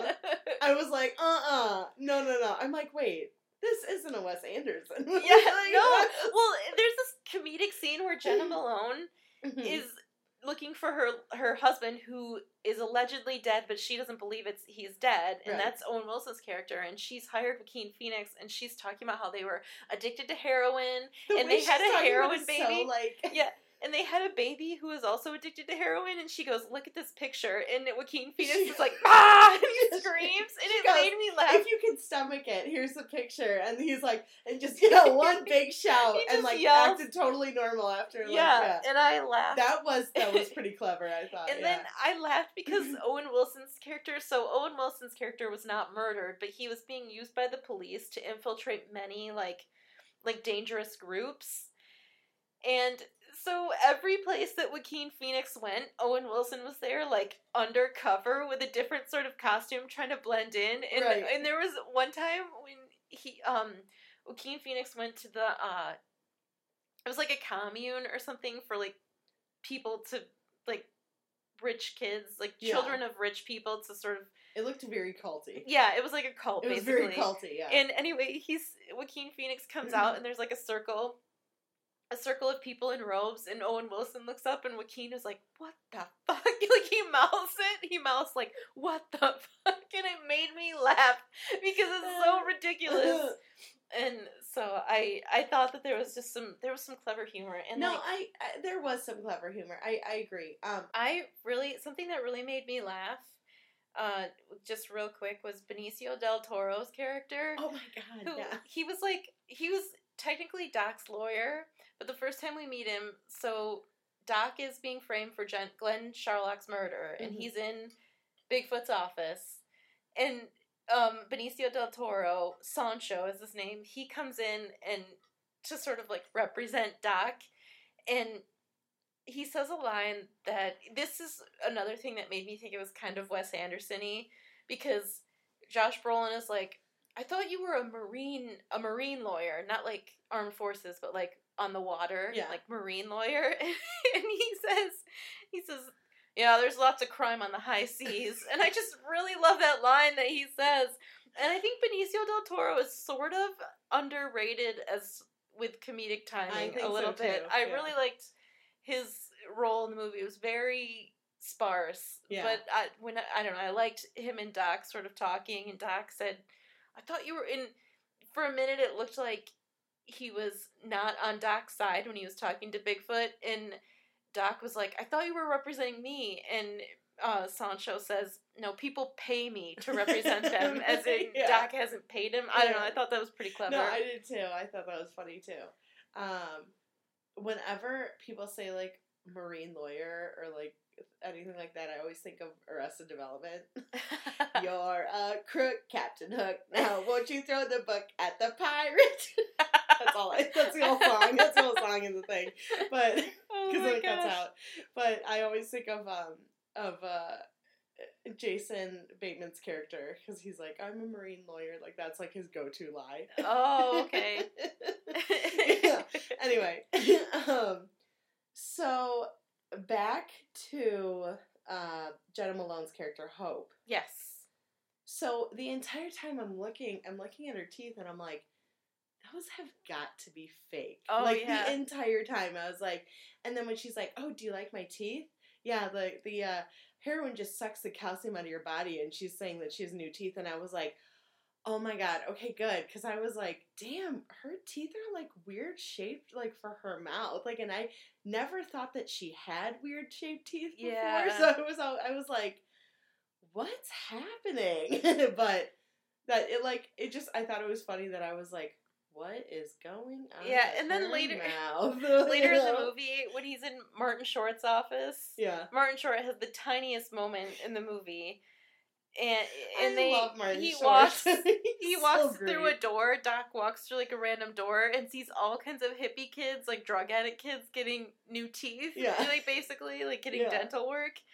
So it's Yeah. all surreal, and you wonder what's just- happening. So Martin Short was just like, just as usual, just such a goofy character, and I'm just like, you know, I just, I just like him. I just think he's funny. You know, I enjoy him in things that I see him in.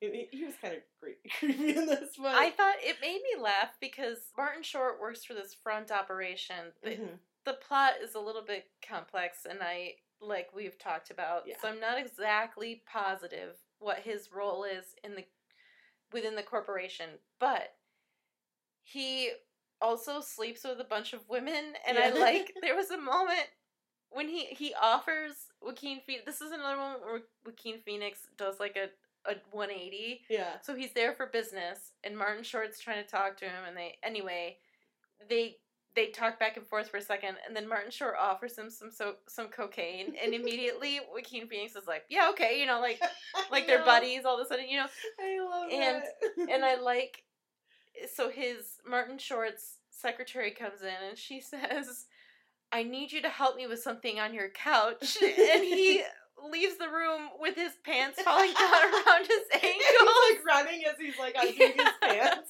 Like, And then we're introduced to a new character named Japonica, yeah. which is a child of some wealthy people who Yeah. has sort of Well, she's off. like over eighteen. yeah, like, like- but her parents are very wealthy, and Right. she's sort of been, um, I guess you could say she's like become like like started doing drugs, and Yeah, she slept yeah. with Martin Short's character, and she's. In his office, she comes back to his office because apparently women just can't get enough of Martin Short in this movie. And I thought, what universe are we living in where all these women need to be with him? Uh, he's wasn't he wearing like a like a purple pantsuit or Yeah. something? Like and he's like skeezy like because almost he's like, like, a- slick. it almost reminded me of um like the some of the outfits like Austin Powers wore. Yeah. Yeah. yeah, like that's it's just I love it. It's just funny. That girl, um, that girl's in Pretty Little Liars. Oh, by the way. really? Yeah. Just Oh, in case you didn't know Sasha. Peter Peters. Yeah. says Peter Yeah. Z, Peter Z or say, I don't know. I don't know. Anyway, whatever. Never mind.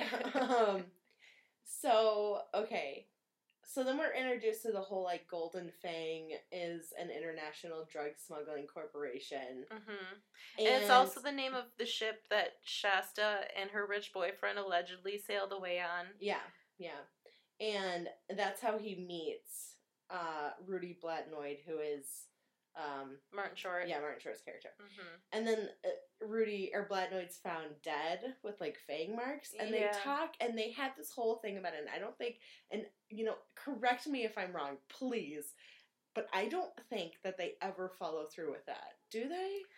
I don't think so. I know that he tells Josh Brolin you should test the bite marks because they might be, you know, like made from they might be made from gold fangs, and then we know who killed him. And Josh Brolin says like Oh, yeah, gold yeah. doesn't leave residue, and he said, well, most gold has some copper in it. So I'm like, what is? But that I actually really like that scene because Yeah. he was like because Josh Brolin was being really snarky, and then Doc just threw it right back at him Mhm. and like used almost the same wording that he did, and I was like, "Oh, bitch, burn!" you know, like I was just like, "Yeah," like, and I liked that scene because I was kind of like. Yes, Bigfoot, you were put in your place, you bastard. Yeah. Um, because that's exactly what we were talking about was that he's just kind of like this lazy cop where he's like, well, I don't need to do this and this and that, and and Doc brings up a good point, like, hey, dude, you know, if you had been there at this point in time, you would know this, and Yeah. it's just, it's just like the typical, like, I'm too bullheaded in my, you know, like. Like my head's too far up my ass to see clearly. You know what I mean? Yep. And Exactly. that's exactly why I'm like Bigfoot is like And then oh, so they had to go up to the cult because the, yeah the like um it's called like Chryskylodon, yeah which the, was like the, some old language for the golden fang. Yeah. So gold, the golden fang is like a sort of a thread through everything. right and it's uh the the like rehab or whatever Yeah. But these people are getting clean and they're getting heroin again and they're getting clean and so it's just a whole big like that's how they're getting money out of these teens or these people Mm-hmm. um and that's the jefferson mays is in it who Yeah. plays George Talon. i'm the knight Yeah, he's the doctor he who's was leading them funny. around. Yeah, he Yeah. was kind of crazy. He has a good crazy look about him. he does yeah he he um like when he was reciting the movie that was playing what was it like communist propaganda or something Or, Yeah, like- some that weird was movie weird, about like- communism. Yeah. That was weird, and he's like mouthing it because he's seen it so many times.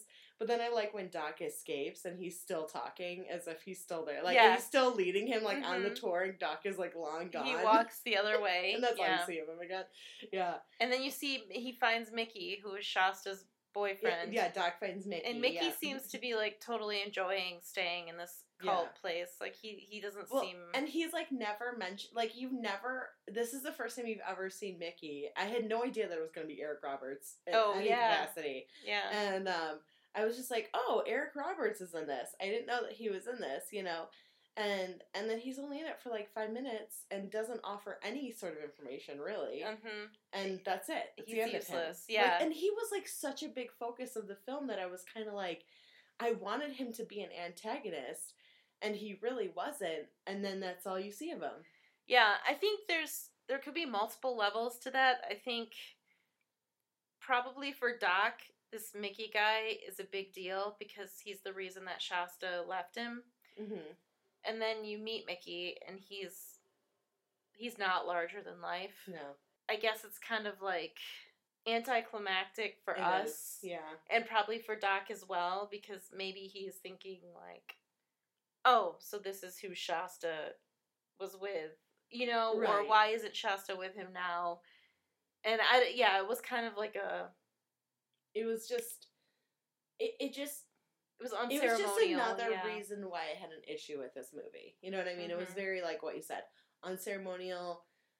There was this whole big lead up to him being part of it, and he was just he just fell flat. He Yeah. was like a sheet of paper, you know. It was like in the wind, and you're just you see it, and then it's gone. And um, and then that's when Shasta comes back, and she's like, "Oh hey, I'm back. No big deal. Everyone's been looking for me. What? I don't really care. Let's have sex, and it'll be super weird." Yeah. The scene we were talking about. Yeah. And um, I there was something that I liked. Um, so Jade, the character from the sex club, the massage parlor, mhm. she sort of makes an appearance in multiple locations. And there's something that, that really amused me, and I don't know if I can fully put it into words, but like the second time you see her, Doc is calling her by her name, Uh-huh. like they're friends or something. And I really like that sort of ease that he falls into with her because she they're on the docks and it's all foggy yeah, and she gives him some information he's like thanks Jade and then he sees her at the party that next place he goes to is like a party and he calls her I just I don't know it's No, like I they were too. immediate friends almost and I really like that dynamic like he's so easygoing and chill that he's just like hey Jade even though she's the one who hit him on the head and set him up as the murderer is of she Glen? Charlock. I Yeah, she apologized. Remember, she's like, "I'm really sorry about what happened. They told me to hit you on the head and lay you next to the body." Oh, okay. Because Yeah. I because that happened like while she was giving oral sex to the other girls. I didn't know if that was her that actually yeah, did it. but it, it she apologized for it, Okay, so I assume it was her. But Okay, that's what maybe unless I misunderstood. But yeah, well, that's another. Yeah. like, this is this is just a testament to exactly why I the movie was so confusing. yeah, I think the movie suffered from just too many characters, and I agree, big time. I think I don't know if it's a plus that it's really close to the source material. Like you said, you read that like oh it was it was um, pretty accurate to the source material, and in this instance, that might have been a disservice for it. yeah. They probably should have cut out a bunch of things because it was it was convoluted, and yeah. I I generally pride myself in being able to watch a movie and know what's going on. And this is a vi- this movie is a very rare example of me most of the time feeling like I'm maybe like 15%, 25% lost. And I just had to keep focused on the main plot line and enjoy the things that were happening around it and realize that a lot of the characters ended up not being important or Right.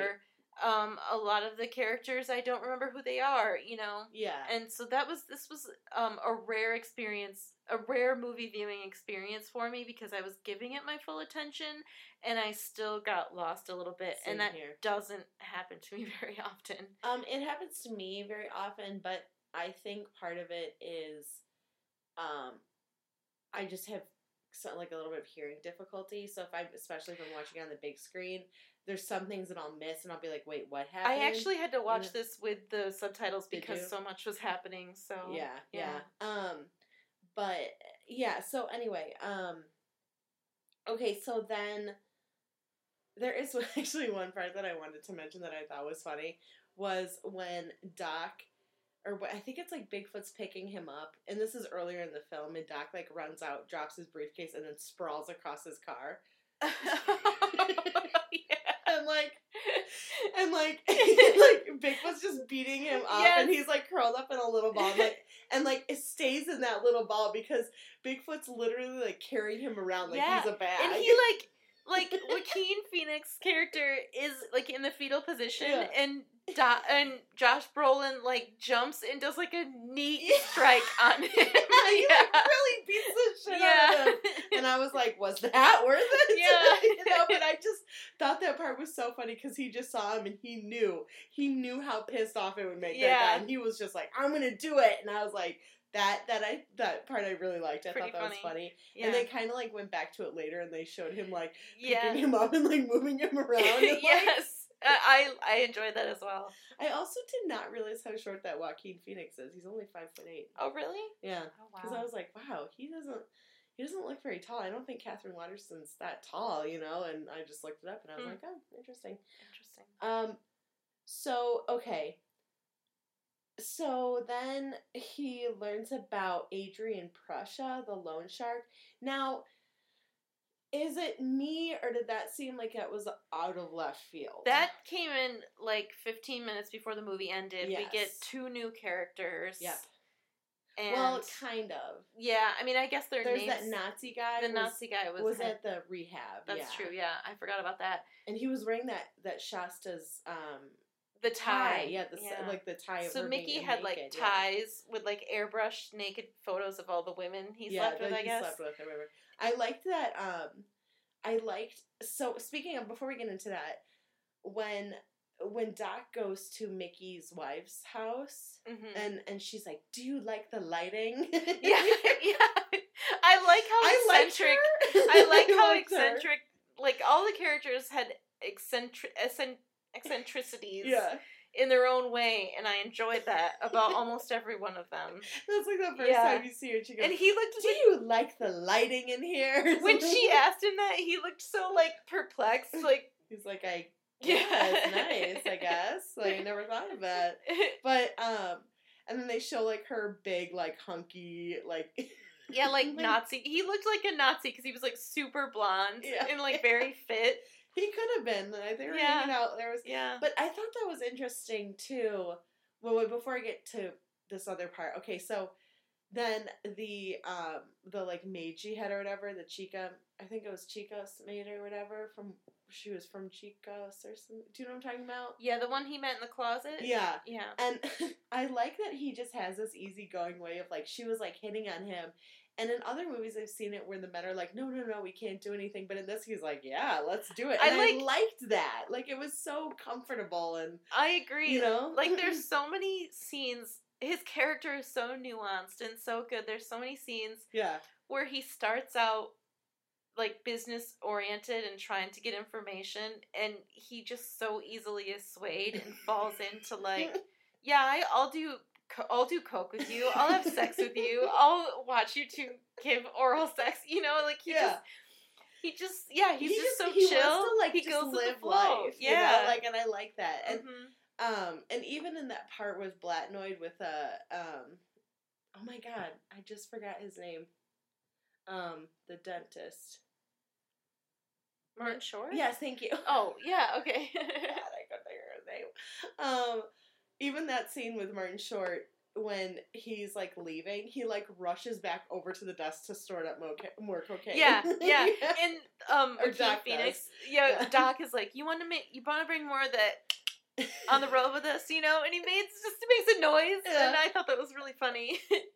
So okay. Anyway, so so after he is making out with the girl, the the maid or whatever, Mhm. um, in the closet, and he goes downstairs and he mentions that all these police officers are under their influence, which felt to me like that was an enormous part of the story and turned out to be absolutely nothing. Yeah. And I was like mm-hmm. totally surprised. I was like, really? Because if they're under this guy's influence and they're being paid off to turn the other way, well, that could be a, a ginormous aspect to the story, but it was just it was just casually glossed over. yeah. See, this is this is just there were certain parts that I did like that I think were really funny and that were good, but for the most part I had a lot of issues with the fact that there was a lot of stuff that was glossed over. There yeah, there was forgotten uh, there was a bunch of loose ends. It was just yeah. I think it was it was very convoluted, Yeah. especially as the movie kept going. The web just kept getting tight, like tighter and tighter and tighter, and like more elements. And I I thought that they just they could have cut trimmed a lot of that out, Yeah. and it, it maybe would have been a more co- coherent story. Right. Yeah. Yeah. It yeah, and uh, so anyway, so Adrian Prussia. So Mhm. that did come out of left field then, right? Yeah. Not like Mhm. okay, um, because sometimes I question myself because my my like memory's not great, you know. So sometimes like you might remember something that's really clear, and I'll be like, wait, I don't. Oh yeah, okay, like you know what I mean. Um, that was just just another thing that irritated me like they had this whole thing about how bigfoot had lost his um his or his partner had gotten murdered or whatever but it didn't seem like that was mentioned very often in the beginning or really at all Yeah. and it just was like oh okay that was out of left field and then i don't know and then i kind of associated him losing his partner which made me actually wonder if maybe the relationship with the partner was a maybe romantic one because i kind of thought that maybe bigfoot was gay Well, the way he ate those chocolate covered bananas. yeah Yeah. yeah i thought that well then that scene where he's like licking his finger and like shoving it into like his fist like very Yeah. sexualized i was like dude is that really like that's okay. All right we get it. Like that, you can stop now. Thank you very much. Yeah. um and i thought that maybe but it just it just wasn't it wasn't a big part. It wasn't a big part to it and it felt like that was just casually mentioned that he lost his partner was murdered. Was it? Like I thought that there was, I guess I had a slightly different take on it because I feel like they mentioned more than once that his partner was murdered oh did they and that he worked alone because of that. And I assumed that maybe before his partner was murdered, he was much more easygoing. Mm, But now he's difficult to work with, and he's difficult for Doc to work with because he's sort of grieving. Because they do mention grief. Like when they do the flashback of him beating up Doc, they talk about grief taking different forms. oh okay So I assume that the death of his partner totally affected his personality. right yeah, Yeah. that that's what also makes me wonder if it was maybe more than just you know like Mhm. a partnership Yeah. you know And they had that weird scene at the end where he comes to Doc's house and like eats his bud, his marijuana. oh yeah that was super weird by was the that really happening or was that like I don't know. I that don't- was super weird. Yeah. Like he just like is scooping it up. First of and all, chewing it? Yeah. you cannot get high from just eating plain bud. Yeah. You cannot. You're not gonna have any effects. It's just like Whatsoever. salad. It's just like salad. yeah, it's like dried, very intensely smelling salad. you know, and so, but it was just. I don't know if it was supposed to be like a screw you to Doc or something that he Yeah. was eating his bud, but that was so odd.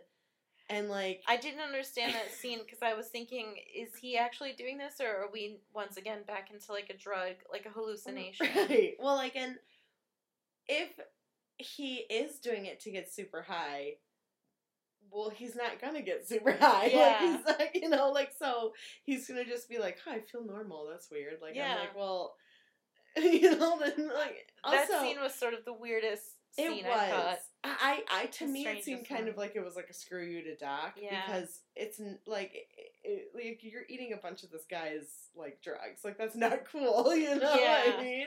So I don't know. Oh, but so Adrian Prussia's place, they try to kill Doc, but Doc kills Yeah. him and the Nazi. Yeah. And then Bigfoot rescues him, and Bigfoot has planted heroin. I think it's heroin in Yeah. Doc's car. So Doc It's a lot of organizes. heroin. So Doc goes to these people, the Golden Fang, hmm and he organizes a trade. He's going to give them the heroin back that Bigfoot used to frame him if they let Owen Wilson's character go free back to his wife. Yeah, that was sweet. Yeah. that was nice. Um, at least they tied up that loose end. Yeah. yeah. Mhm. Um, it, it- all I could think of is just leave it on the side of the road. Who's gonna know that you took it? Well, I think that um Like, probably Bigfoot. I I assume that Bigfoot would have put the word out uh, oh. that Doc is the Oh, one who has it because he's he framed him for it. For I don't know why though, Yeah, except just to get back at him again. Oh, Right. and maybe that's why he ate his marijuana because Doc outsmarted him and gave oh, the yeah, heroin maybe, back. Yeah, I yeah. really liked the handoff scene where they're in the parking lot and there's like this clean cut mother and daughter who come to collect it. And the daughter like gives Doc the finger. Like she's so nasty to him. Like I don't know. I It was. it's I like that Doc is so friendly even to people who are just terrible like nasty people. Yeah, you know, I like. Okay, so I think we've reached the end of our of the story, right? For the most part, Yes. Yeah, Yeah. I think so. I honestly I thought it was about an hour too long. Yeah, It I was, thought it was, too long. Two and a half hours long. And by the end, I was just like, please let this end. God, when will this be over? I cannot do this anymore. Like, I don't want to be watching this this movie anymore. So I personally would not recommend it. I think that there are certain parts to it, but overall, I don't think it's worth it to see to watch this movie. I I wouldn't. I would not recommend. I like. I wholly like wholeheartedly would not recommend this movie. That's how I feel about it. Um, Joaquin Phoenix is awesome. He's Yeah. a great actor, He's and awesome. if you're gonna watch it because you're a huge fan of him, then I say do it. But only if you're like a huge fan of him, yeah, I think or the I'm book, not I guess. Cause I'm not quite as adamantly against it as you are. I agree with you that it's too long. Um, there's too many characters. I don't think I'd say don't watch it, but I don't think it's for everybody. Um, if you if you like sort of dark comedies, a little bit of clever, subtle humor, you probably enjoy it maybe once through, but just go in knowing that it's it's not going to be the best movie you've ever seen. It's very convoluted yeah, you're gonna get a little bit confused, but you'll be entertained. And there are some great performances. Joaquin Phoenix is really great in it, and it's I think specific to your taste, you probably would enjoy it if you look into it and think. I think I might want to see that you probably enjoy it a little bit, but yeah, it's not. It's definitely not for everybody. yeah, for sure, Yeah. for sure. Um, so yeah, hopefully, our- hopefully soon we'll be able to like go to restaurants again. and be like around friends. It's pretty serious. It's pretty serious, yeah. I think just take care of yourself. Yeah, just be safe. Wash your hands. Keep um, in touch with people via social yeah. media. You know, I mean, it's so important to. It's important to stay in touch with people. It's gonna be a long couple weeks, basically, but hopefully this will help you get through it. And um, I have some advice today. I went outside and took a walk, and I heard nature sounds. And if you just close your eyes and listen to nature, it's like nothing is wrong. Birds, insects, wind, they don't know that there's a virus happening. Yeah, It's business as usual for them. The stars are still out. it still rains. Try to hold on to things like that because Yeah. life will go back to normal and everything's going to be, you know, it's going to Yeah. be up in the air for a while, but we still have traces of humanity and life that we can sort of grasp onto. So, yeah, That was beautiful. You. okay, so follow us on Instagram. yeah. She's like, I was trying about to end this episode stop. soon, not quite Yeah. yet. Um, follow us on Instagram at Watchers of Movies. We have an email address, which is watchersofmovies at gmail.com if you would like to send us any recommendations or anything. Um, be prepared maybe if you really like a movie that we might not like it. Yeah, Just this saying. movie, Inherent Vice, was a recommendation, our first recommendation. We really appreciate it. Yeah, we appreciate it very much. Yes. I'm also sorry that we didn't like it so much because I feel kind of bad. Oh well. also, uh, we are on Spotify. We're on Google Play, hopefully, and uh, iTunes, SoundCloud, SoundCloud. and iTunes. Yeah, and um, we also have Facebook. Yeah. So, Thanks for listening. Bye. Bye.